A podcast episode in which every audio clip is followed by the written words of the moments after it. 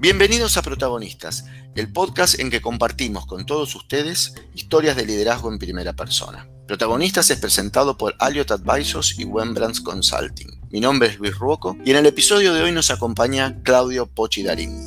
Claudio es un experto en marketing y estrategia. Posee una sólida experiencia como ejecutivo, docente y consultor.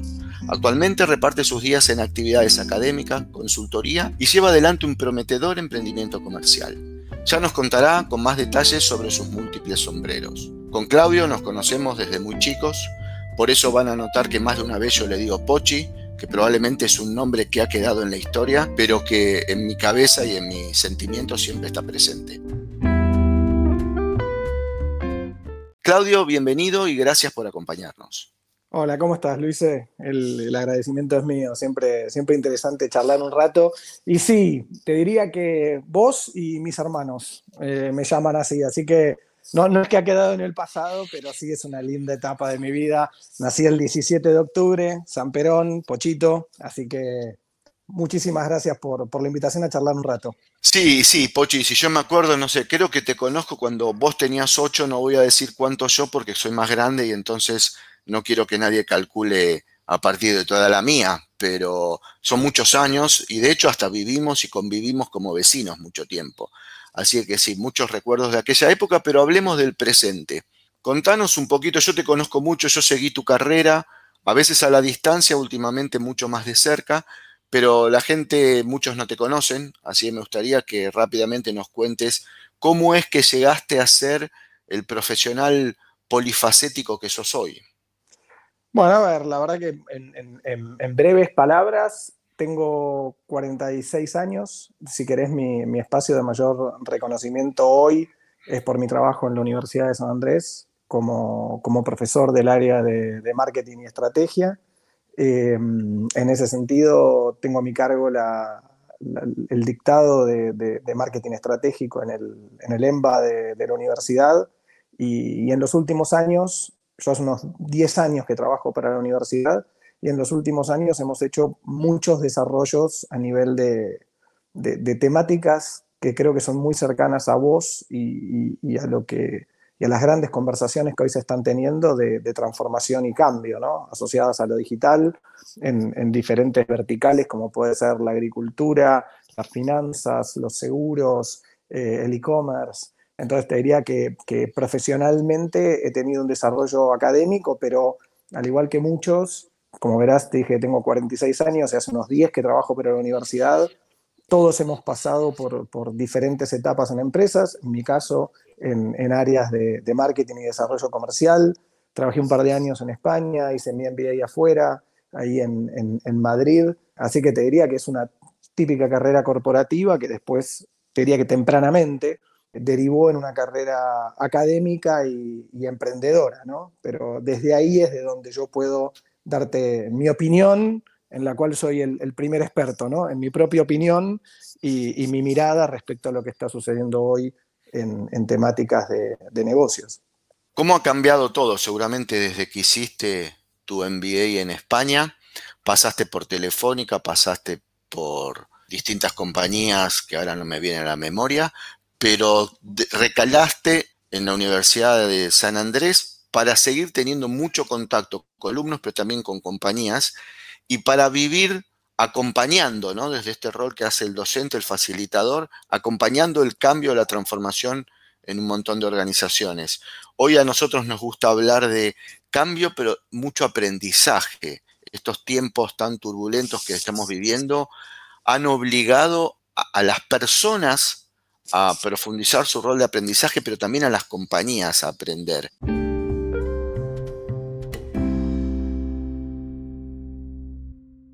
¿Cómo sentís que las compañías a las cuales les enseñás o a las cuales les facilitas la tarea están aprendiendo y en qué tópicos crees que es más importante lo que están aprendiendo?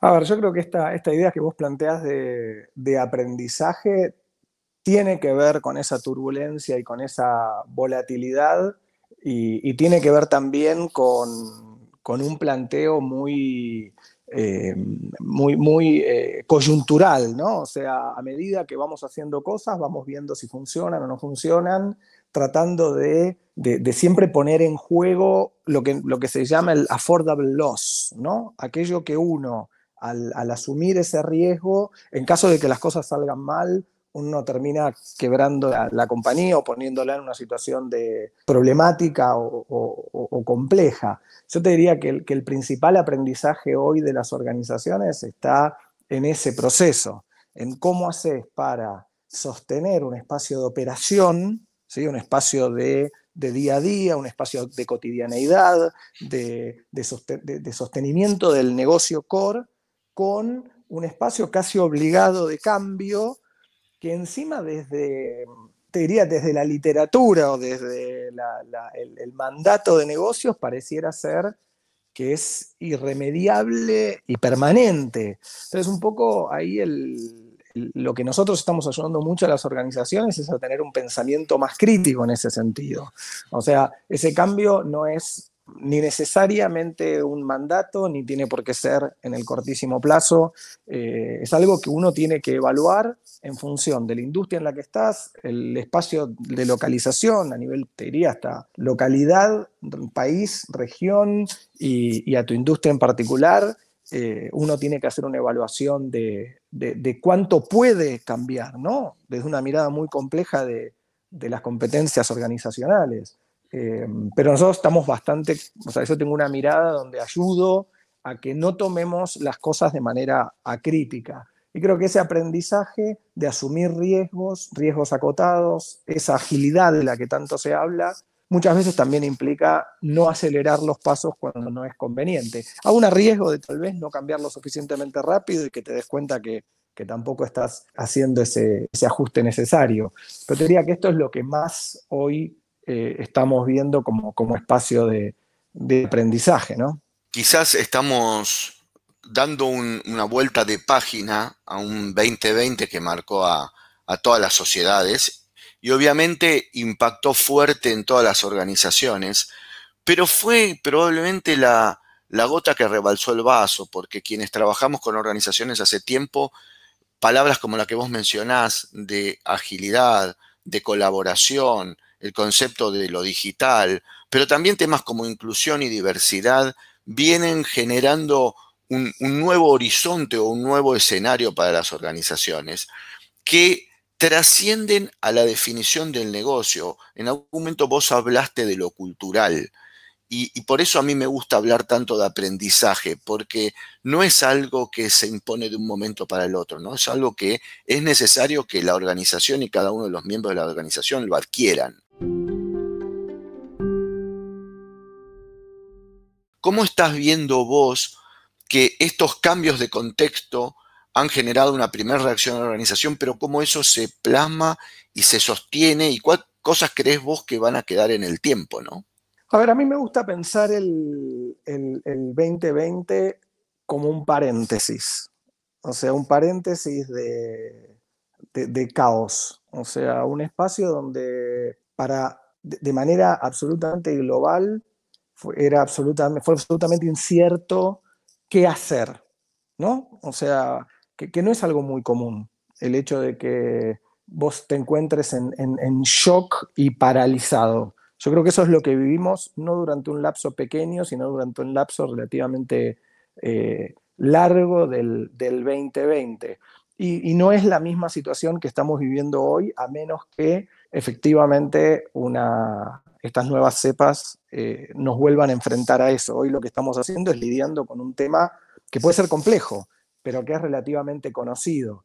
Entonces yo creo que esa situación de paréntesis es como si hubiese construido un salto, un salto de, grado en varios de los elementos que vos comentabas. O sea, es como que eh, desde un punto de vista de los comportamientos sociales, ha habido un salto de cambio, ha habido un salto de, grado, no fue solamente una cuestión de que, bueno, em, la gente se, acostumbró a modificar relativamente sus comportamientos sociales. No, los modificamos totalmente los comportamientos sociales. O sea, el distanciamiento social es algo que llegó para quedarse, el barrijo es algo que llegó para quedarse, las compras online eh, llegó para quedarse, eh, las entregas de los productos y lo que está pasando el retailing hoy es algo que, que, va a tener una permanencia y básicamente se dio una aceleración de un proceso que, que probablemente se iba a terminar dando, pero no de una manera tan brusca. Por eso es que me gusta pensar como un contexto de, de paréntesis, que yo creo que es mm, difícil que vuelva a darse de la misma manera. Ahora sí, lo que hay son cambios más eh, evolutivos en ese sentido. Y probablemente algún tipo de, vuelta atrás en algunos. Pero sí, yo creo que principalmente el comportamiento social, que es lo más difícil que cambie, es donde vamos a ver los cambios más permanentes, ¿no? Debido a todo esto.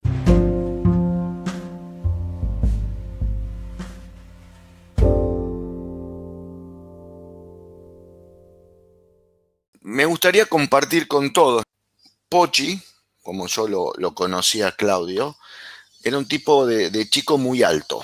Y entonces siempre parecía más grande. De hecho, siempre, como tiene dos hermanos más grandes, Pablo y Kiki, eh, siempre tenía comportamientos de tipo más grande. Cuando lo encuentro después de muchos años, descubro que también había adquirido eh, comportamientos de tipo más grande porque de hecho Claudio es un chico que a los 30 años, o 30 y pico, corregime vos, empezó a fumar en pipa, una cosa que no es tan habitual de su edad. Pero lo loco de todo eso es como a un académico, a un tipo que tiene todo el conocimiento de las reglas de los negocios, lo llevó a emprender una pasión, como fue la de las pipas. Quiero que nos cuentes un poco esa historia, tu historia con las pipas, tu historia con hacerte emprendedor y tu historia es como, además de todo el conocimiento, hizo falta esa pasión o esa llama que se prenda para, para crear tu negocio y también los, los vaivenes que tuviste en el 2020, ya no como académico asesorando a otros, sino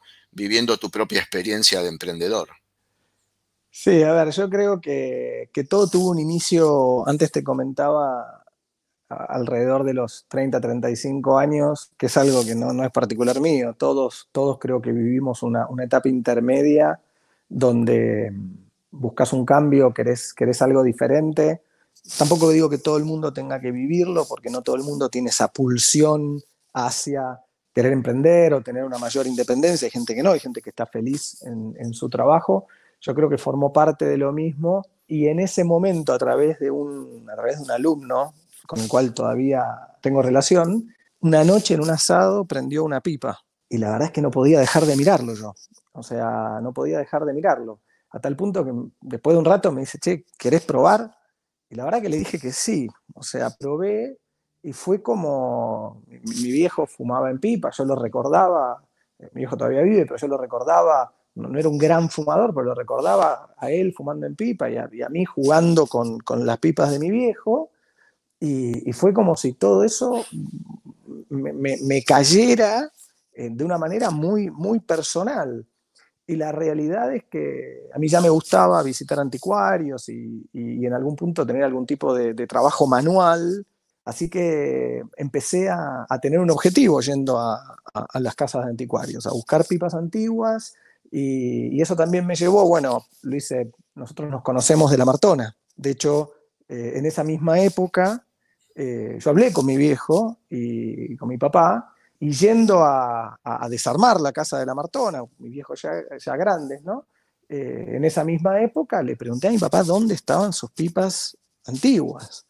Y me dijo, mira, fíjate en el arcón, tenés que sacar todo lo que está arriba y adentro deberían estar. Y encontré ocho pipas de la colección de mi papá. Y a partir de ese momento fue, fue una, una locura, o sea, de, de, de interesarme en un mundo que, que, era para mí desconocido y que encontré con, con muchísima historia, con muchísimo espacio social, con, con, toda la lo que tiene el tabaco hoy de socialmente eh, rechazado y una historia completamente distinta de, de lo que es el, tabaco para pipa, los cigarros, los habanos, o sea que es un, eh, un espacio poco conocido, medio tabú, y que para el común de la gente y de la sociedad es un todo igual.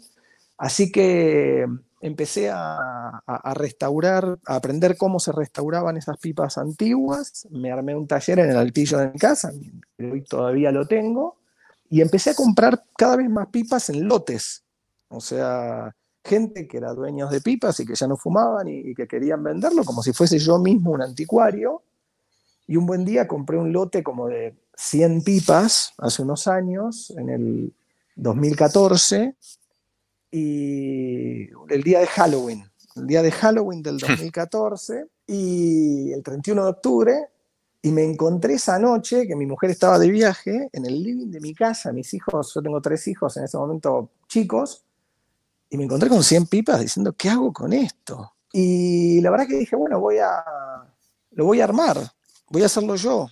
Y a partir de esa noche nació, armé, yo en ese momento tenía una agencia de publicidad, era socio de una agencia, y armé el briefing y armamos lo que hoy es State Pipes Buenos Aires, Pipas State Buenos Aires. Las pipas State son pipas en el mundo, son pipas que han tenido un dueño previamente y que luego de restauradas y puestas de vuelta en valor, eh, se ofrecen y se venden. Y hoy es, un, hoy es un negocio divino que me sigue apasionando. A mí esto me llevó a viajar por el mundo, a ir a Estados Unidos, a ir a Dominicana, a visitar plantaciones, a hacer un curso de cigar sommelier, eh, a meterme cada vez más. Y es esto que vos decías, ¿no? O sea, si querés, yo en ese, en el, antes de comenzar con esta pasión, yo tal vez, tal vez tenía el conocimiento como para emprender, pero faltaba la motivación, ¿no? Faltaba ese, faltaba ese motor. Yo hoy estoy en la oficina, estoy en lo que es eh, nuestra, nuestra tabaquería, y lo que hice fue tomar una tabaquería al, estilo nuestro, ¿no? Es una tabaquería lo que se llama Click and Collect, es una tabaquería completamente online, donde de hecho hago videos y tengo toda una parte más educativa y pedagógica desde el lado de promover o, de, contar la historia del, la buena historia del tabaco, o sea, un, un, consumo moderado, responsable, adulto, que nada tiene que ver con los cigarrillos y con, la mirada común, pero bueno, respeto que tampoco puedo ir en contra de historia, pero la verdad que sí, yo creo que la parte racional es muy importante, pero lo que realmente importa para emprender es la pasión, ¿no? Tenés que estar un poco loco. O por lo menos haber encontrado eso que te da ganas de dedicarlo. Yo he tenido mis emprendimientos y, o he participado en ellos y es cuando el fin de semana estás pensando en eso y no te molesta, porque realmente es en lo que tenés ganas de pensar, ¿no? Y es a lo que tenés, querés dedicar.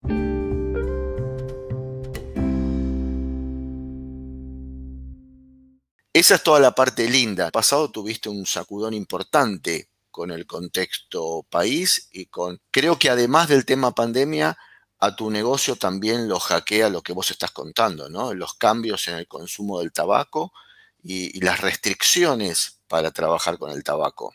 ¿Cómo fue toda esta reconversión que tuviste que hacer en primera persona? Bueno, a ver, la, realidad es que es un, en el mundo es un consumo que está, desde mi punto de vista, bien regulado, o sea, está muy regulado y eso está bien porque es indiscutible que es algo que daña la salud. Sí me parece que hay muy poca comprensión por parte del regulador de una cierta granularidad en los diferentes consumos. O sea, básicamente todo está mal y todo hay que prohibirlo y, evitarlo y, en esta circunstancia, la gran mayoría de las plataformas del mundo, que son hoy las que mueven el e-commerce, Amazon, eBay, eh, han prohibido el, tabaco en todas sus formas, con lo cual únicamente se, puede vender a través de, plataformas propias. Mercado Libre hizo lo mismo en, el mes de, septiembre, con lo cual un espacio donde nosotros teníamos una venta diría el 100% de nuestra venta de, la noche a la mañana, porque fue prácticamente sin aviso, se, convirtió en cero. O sea que hubo que, repensar eh, y reconvertir eh, dentro del mismo espacio online un negocio que, había pasado a, ser inexistente por una decisión que, obviamente yo no, no, no me quejo y, me parece que es absolutamente propia y es una decisión de negocios. Lo último que voy a hacer es discutir eso y absolutamente válida, pero que tuvo como consecuencia la, práctica destrucción de todo lo que había construido hasta ese momento en ese sentido, con el condimento emotivo que, hablábamos anteriormente, ¿no? Porque no es que estabas vendiendo algo que no te importe, más allá del sustento económico o no, porque la verdad que, que eso es algo secundario, es como que te toquen a tu hijo, ¿me entendés? Es como que es un masazo. Pero bueno, la verdad es que nada, ahí es donde sirve todo el background de cada uno, ¿no? la, experiencia digital nos permitió en, 48 horas replantear, replantear nuestro negocio en otra plataforma y estar vendiendo. Creo que esa pasión en, estos, en estos seis años se, pasó a la marca. Entonces, La realidad es que muy rápidamente vimos cómo cuando vos invertís en una experiencia, clientes te siguen, confían, te siguen, construiste una, una marca en el sentido real, una marca en la, en la vida de la gente que, que, te sigue acompañando más allá de esas vicisitudes y hoy, a seis meses de eso, la verdad es que estamos, estamos muy bien en un negocio mucho más independiente que antes y prácticamente sin mercado libre por esta decisión. Pero sí, la verdad es que fue un, fue un mazazo y encima después de un crecimiento muy grande debido a la pandemia. Claro. O sea, si querés, vivimos la montaña rusa en los dos sentidos. En el sentido de crecimiento entre marzo y agosto y en una caída vertiginosa, con lo cual, desde un punto de vista de negocio, pasar de estar viviendo un momento de auge y de crecimiento y de buscar gente, etcétera, a de la noche a la mañana una caída plena, completa. Así que sí, fue, fue, fue raro. Yo cuando me contaste esto, y también me contaste palabras de quienes estaban cercanos a vos y fueron consejos muy útiles. Enseguida yo me quedé pensando, digo, fíjate como alguien que conoce de esto desde la teoría, que yo respaldo que vos lo conocés, como alguien que era consciente que esto le iba a pasar a su negocio antes de que le ocurra. Sin embargo, cómo cuesta empezar a cambiar y cómo muchas veces es necesario el, paréntesis del que hablabas del 2020 del año pasado, que en tu caso fue un doble paréntesis. Te hizo crecer y te golpeó contra, contra el piso. Y cómo muchas veces el ser humano le cuesta anticiparse, correr riesgos antes para prepararse para el futuro, ¿no? Y bueno, si uno está preparado y si tiene capacidades de construcción de marca, como vos dijiste, y si pensó en la experiencia del cliente y si generó reconocimiento, puede ser que ese golpe sea más leve. Pero cómo nos cuesta anticiparnos, ¿no? Cómo muchas veces viene de afuera el empujón que necesitábamos.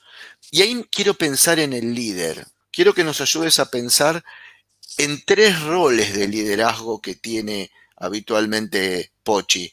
Porque por un lado está liderando su negocio, por otro lado está facilitándole el aprendizaje a otros líderes y por otro lado vos conducís también tus proyectos de consultoría donde tenés quizás un poco más de intervención como líder. ¿Cómo estás viendo a este Pochi, pero en realidad cómo estás viendo al nuevo líder o al líder que consigue resultados? ¿Qué cosas distintas ves? Te diría que lo primero es que, y es verdad de perogrullo, ¿no? Pero hay que vivirlo, ¿no? no más allá de decirlo, pero bueno, muchas veces la narrativa construye esa realidad y te la recuerda, es que solo es muy difícil. Yo te diría que hoy el, liderazgo se da en un contexto de, motivación y de movilización de otros que no necesariamente son tu equipo, ¿eh? O sea, no, no, no estoy hablando de un, espacio de jerarquías o sea, sino de un espacio de, realidad vital donde vos tomás un rol y, donde tomás decisiones donde otras personas te acompañan desde sus roles. Y en este sentido, vos recién hablabas de como liderazgo de negocios, yo he tenido un acompañamiento que también creo que tiene que ver con una trayectoria de, seis años en la industria haciendo negocios por parte de proveedores, por ejemplo de proveedores, no solamente los clientes, de, facilitadores desde el punto de vista de las plataformas, de gente que conociste en el pasado, que, te dio una mano. Entonces yo te diría, me parece que ahí hay un, hay un rol que, tiene que ver con, con quién vos sos. Eh, otro espacio diferente es el que vos mencionabas de, antes hablabas de, de enseñar. Yo te diría que enseñar está un poco es una palabra un tanto perimida. Yo creo que hay un espacio de coaprendizaje y de acompañamiento en, de la experiencia de cada uno. Y, bueno, yo te comentaba fuera de, fuera de la grabación, yo tengo participación tanto en grado, en enseñanza universitaria o en aprendizaje universitario, como en posgrados, como en programas abiertos, como en in-companies. O sea, toda la línea de ejecutivos y cada vez más me he dedicado a alta dirección. Y te diría que cuanto más avanzás, o sea, tal vez donde más enseñanza hay es en grado, es en la universidad, y, cada vez más eh, también tenés que jugar con este riesgo del tipo de intervención que estás haciendo cuanto más te acercas a un programa para una compañía, eh, donde no hay tanto aprendizaje, sino que vos tratás de, catalizar un cambio eh, de una manera muy responsable, porque, viste, no hay recetas, no hay, es esto mismo que te decía de la, de la agilidad del principio. Y me parece que eso también es lo más similar al espacio de consultoría, donde también lo que haces es, vos tratás de influir desde tu rol, pero sabiéndote como una parte de un, de un, todo, ¿no? Donde, si querés, en el caso de la consultoría es aún más difícil porque muchas veces las decisiones no dependen de vos. Te diría que hasta en el caso de un, de un programa, de, de, un espacio de aprendizaje a nivel de alta dirección, vos tenés más control, porque te piden una intervención puntual y vos definís ese diseño.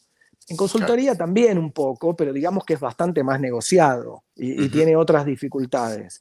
Pero yo te diría que, me parece que, volvemos al principio de la conversación.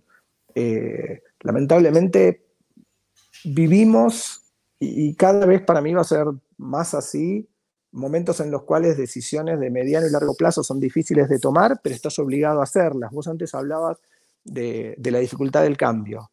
Yo recuerdo en abril del 2020 haber dicho que esto de, Mercado Libre iba a pasar. Claro. Lo dije. O sea, yo hablé, recuerdo una conversación con un amigo mío diciéndole, mirá, esto va a suceder porque sucedió en todo el mundo y qué sé yo. Y sin embargo, yo el día que pasó tenía el 100% de mis ventas en ese espacio prácticamente. Entonces es esto que vos decís, ¿no? Hasta que no, lo cual también tuvo que ver con, la rapidez de, adaptarnos. Es algo que yo lo tenía en el radar. Pero como vos decís, la zona de confort es, es muy potente, ¿no? La zona de confort es, es algo que son las sirenas del ring, te diría. Quizá lo importante es lo que no te pudiste anticipar, cuánto tardás en reaccionar, ¿no? Que es lo que vos contás.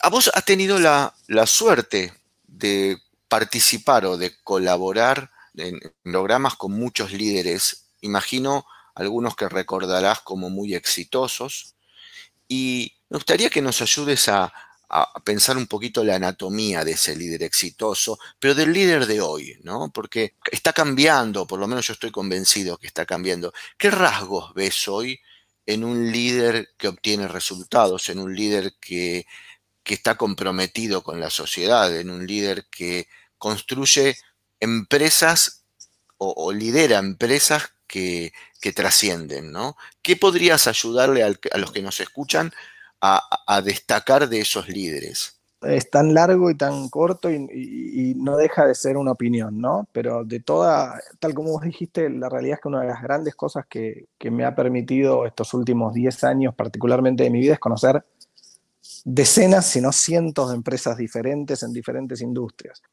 Mientras que vos hablabas, lo que yo pensaba es lo siguiente.